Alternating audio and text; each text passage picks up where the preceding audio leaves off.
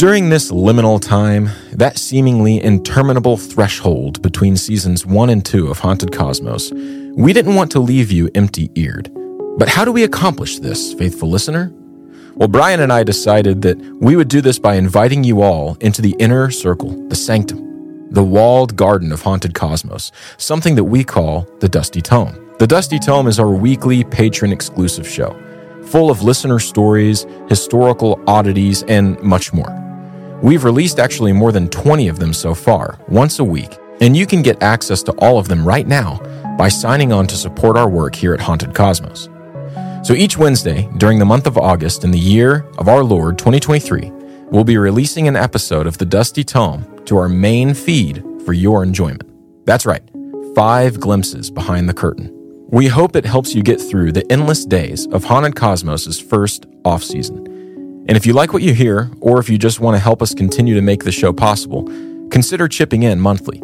Patrons get early access to ad free main episodes, of course, a new Dusty Tome each week, like I said, and some other fun stuff too, like my own musings on patristic works, deep dives into the stranger stories and Holy Scriptures, and access to our private chat rooms. Bottom line, our patrons are the best.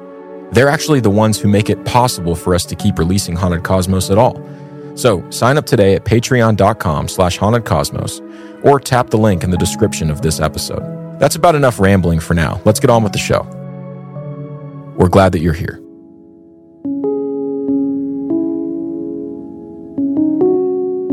But before we get into that really good stuff, there's a few things to note. The Dusty Tome is all about story. That's the whole thing. So don't be going into this thinking that it's extremely theologically insightful, as if the regular show is that, or that our sharing of these stories is a blanket endorsement of everything that's in them is completely true, because it's definitely not that either.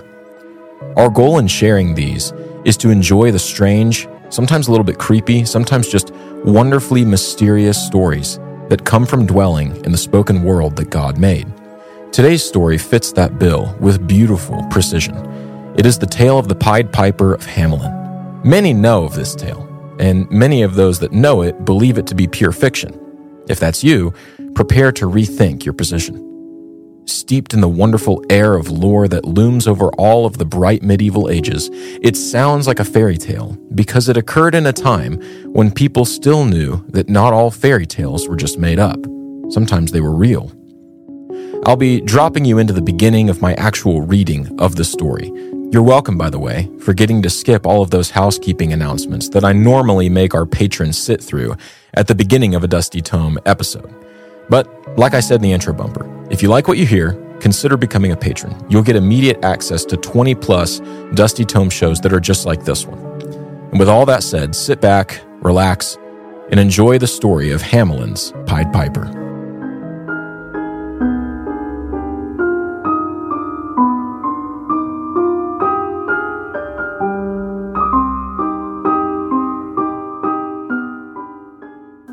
The year of AD 851 was still near the infancy of what we call today the Middle Ages, or the medieval times, or perhaps the worst name for them, the Dark Ages.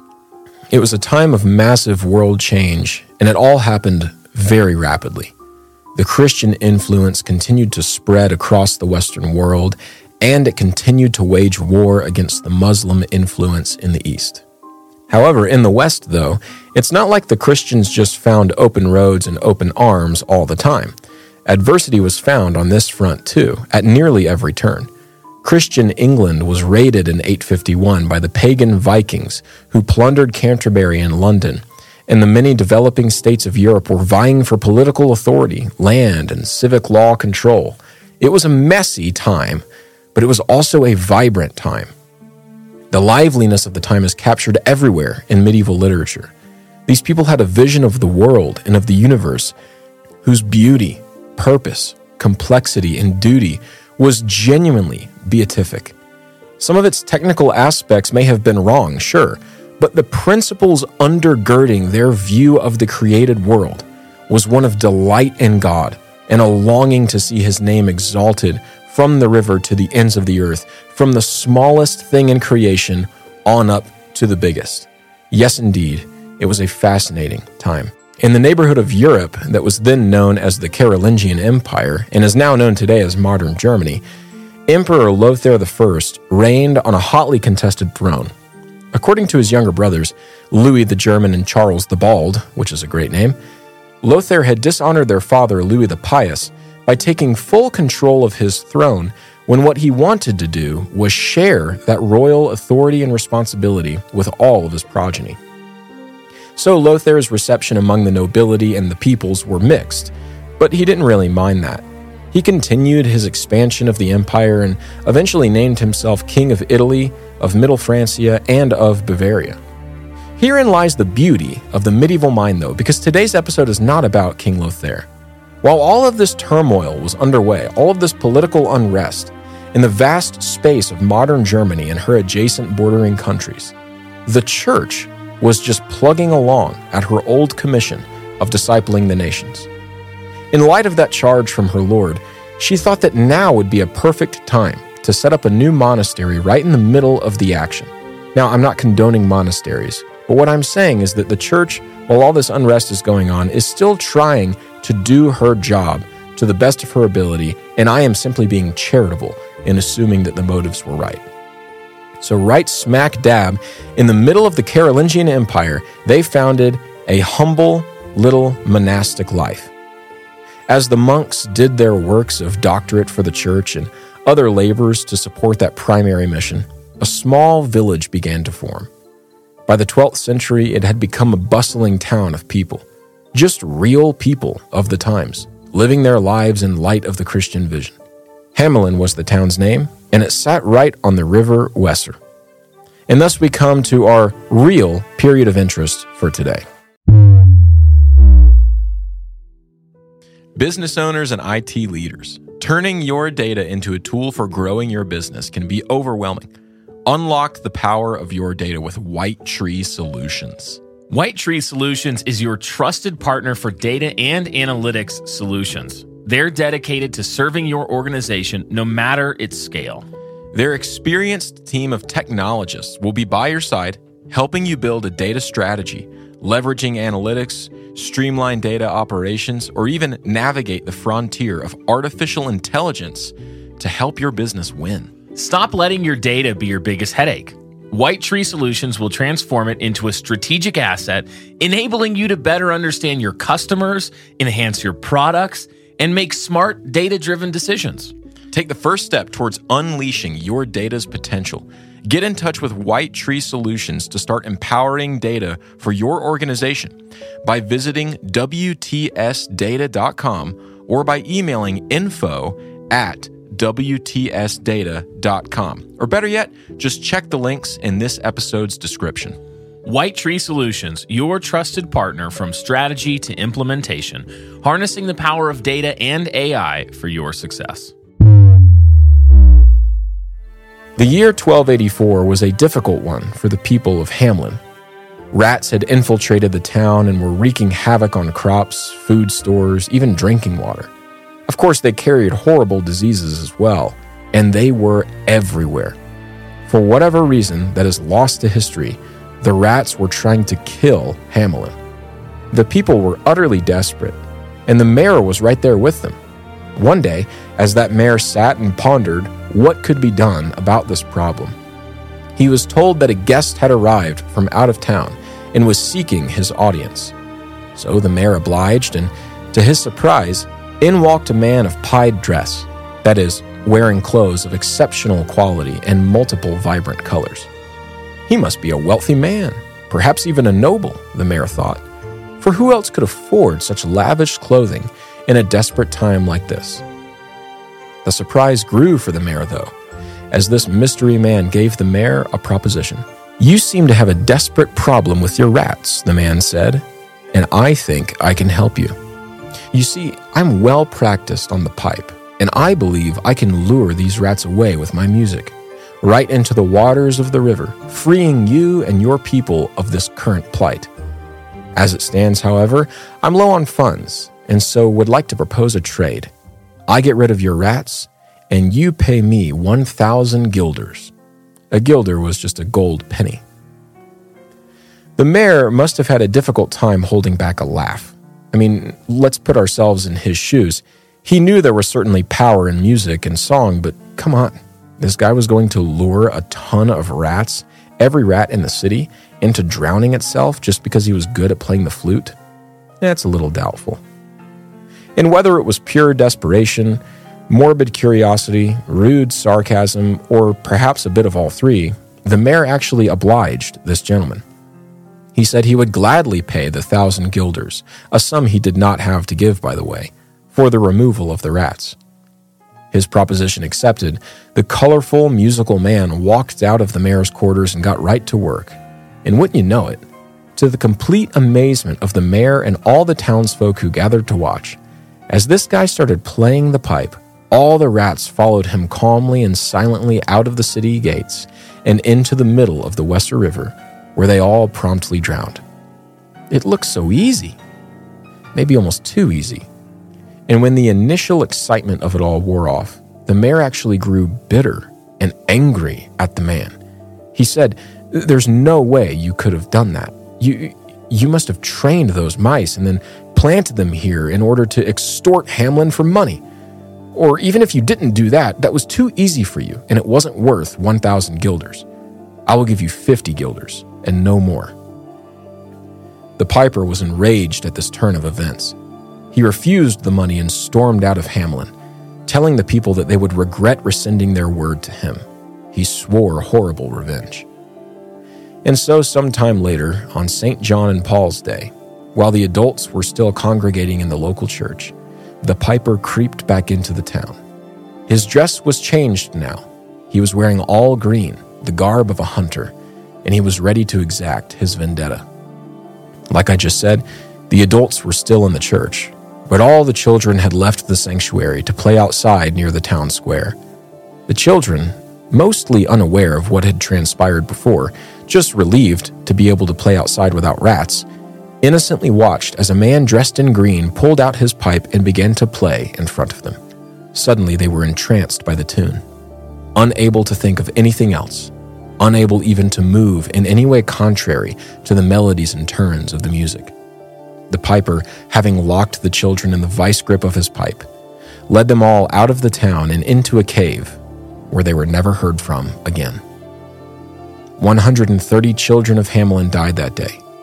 Three survived a lame child, a deaf child, and a blind child. They heard the music, but they were unable to follow the rest of the kids. They never left the town and they sadly had the task of informing the parents of the day's horrible turn once the trance of the music had left them. There is a street at the center of Hamelin named Bungelosenstrasse, the street without drums. It is believed to be the last place that the children were seen, and to this very day, no music nor dancing are allowed here. Like I said, most people are probably familiar with this story to at least some degree. And it has all of that creepy and uncanny nostalgia that you love in an old wives' tale from the Middle Ages. What most people don't know, though, is that this story has a rich and well documented sapling of truth to it.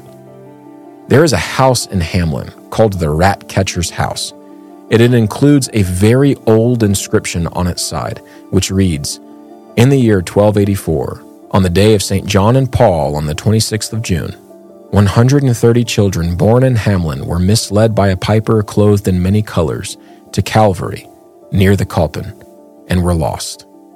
End quote. In the church of Hamelin, there used to be a prominent stained glass feature that was made in the year 1300.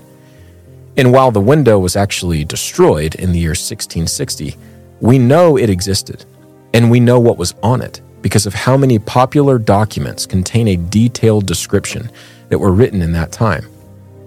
One of the central features on this window was that of a colorful figure playing a pipe, while many children dressed in all white followed him outside of the town.